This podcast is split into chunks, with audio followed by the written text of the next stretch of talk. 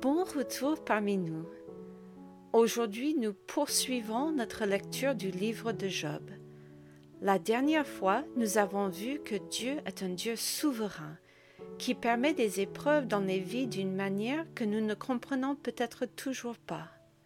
La dernière fois, nous sommes entrés dans la souffrance de Job, qui essaie de comprendre, avec l'aide de ses amis, ce que Dieu fait dans sa vie.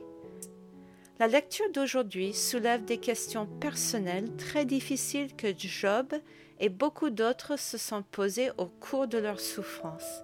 Pourquoi Dieu permet-il aux justes de souffrir? Allons-y. Aujourd'hui, nous rencontrons Job dans l'obscurité de ses souffrances. Tout comme Job, ce que nous savons être vrai à propos de Dieu peut être coloré par la douleur de nos épreuves.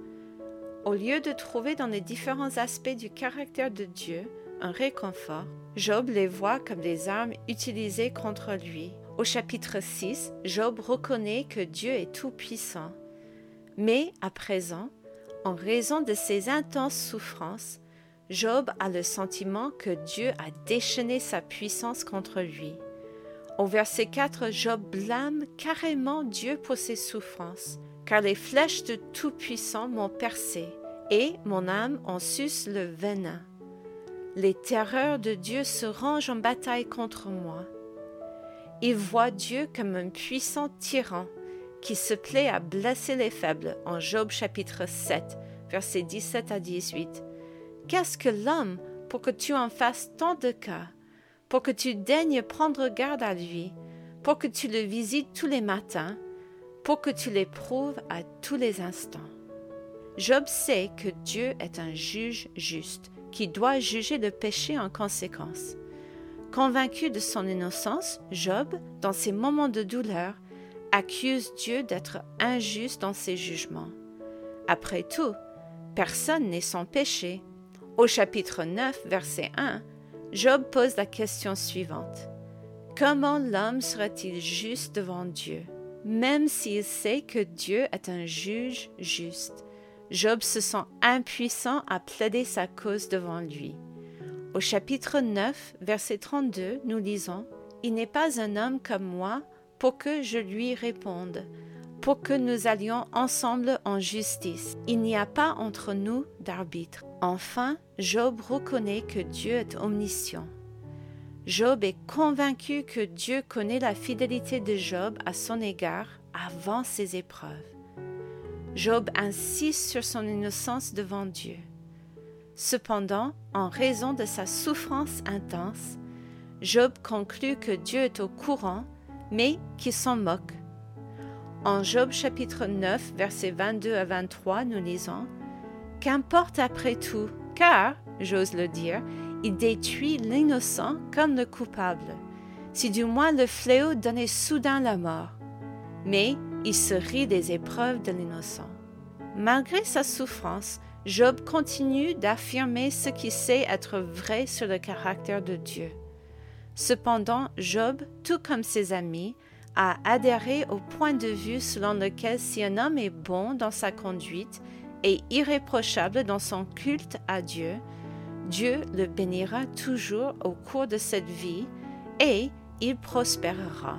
Comme Job se sait innocent, il ne peut concilier ce qui sait être vrai au sujet de Dieu dans un sens général et la manière dont cela s'applique à lui personnellement en ce moment. L'esprit de Job est convaincu du caractère de Dieu, mais son cœur se brise face à ce qu'il considère comme un traitement injuste de la part de Dieu. Nos épreuves nous aident à aligner notre théologie sur notre marche quotidienne. Lorsque nous interprétons nos souffrances à partir de nos perspectives limitées, nous devons veiller à prendre en compte toutes les vérités que nous connaissons sur le caractère de Dieu, afin d'éviter que notre vision de Dieu ne soit faussée par la douleur que nous endurons. Si nous croyons, comme Job, que Dieu est tout-puissant, nous devons aussi nous rappeler qu'il est bon en toutes circonstances. En nous armant de cette connaissance, nous pourrons protéger nos cœurs pendant les souffrances de la conclusion que Dieu est cruel et qu'il se réjouisse en quelque sorte de notre douleur.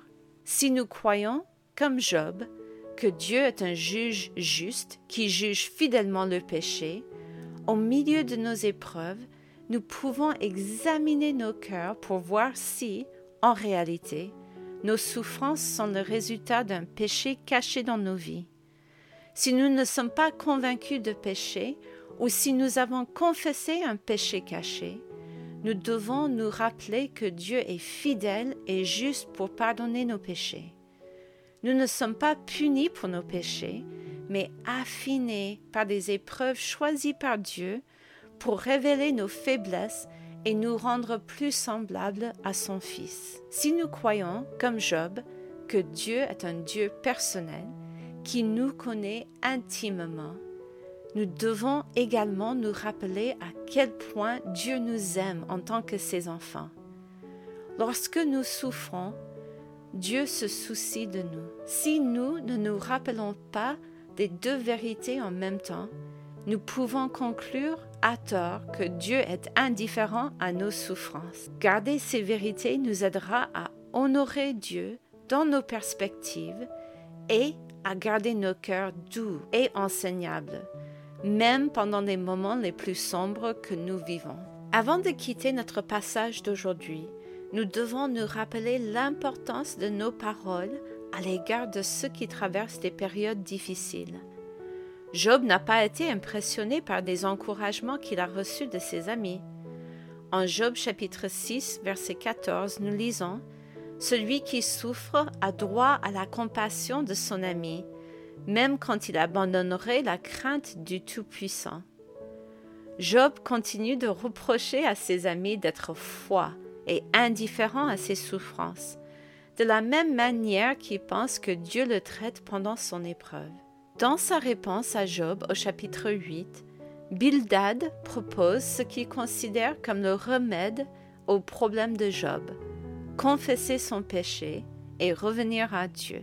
Dans les versets 5 à 7, nous lisons Mais toi, si tu as recours à Dieu, si tu implores le Tout-Puissant, si tu es juste et droit, Certainement alors il veillera sur toi et rendra le bonheur à ton innocente demeure.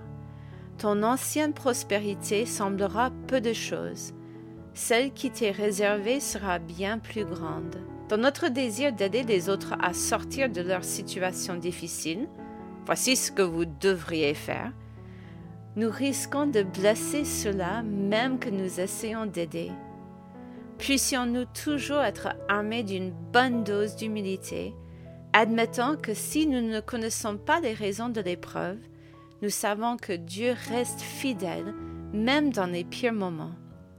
Puissions-nous entrer dans les souffrances de nos amis avec plus de compassion que de solutions. Nous n'en sommes qu'au début de ce regard sur les coulisses de la souveraineté de Dieu pendant nos moments d'épreuve.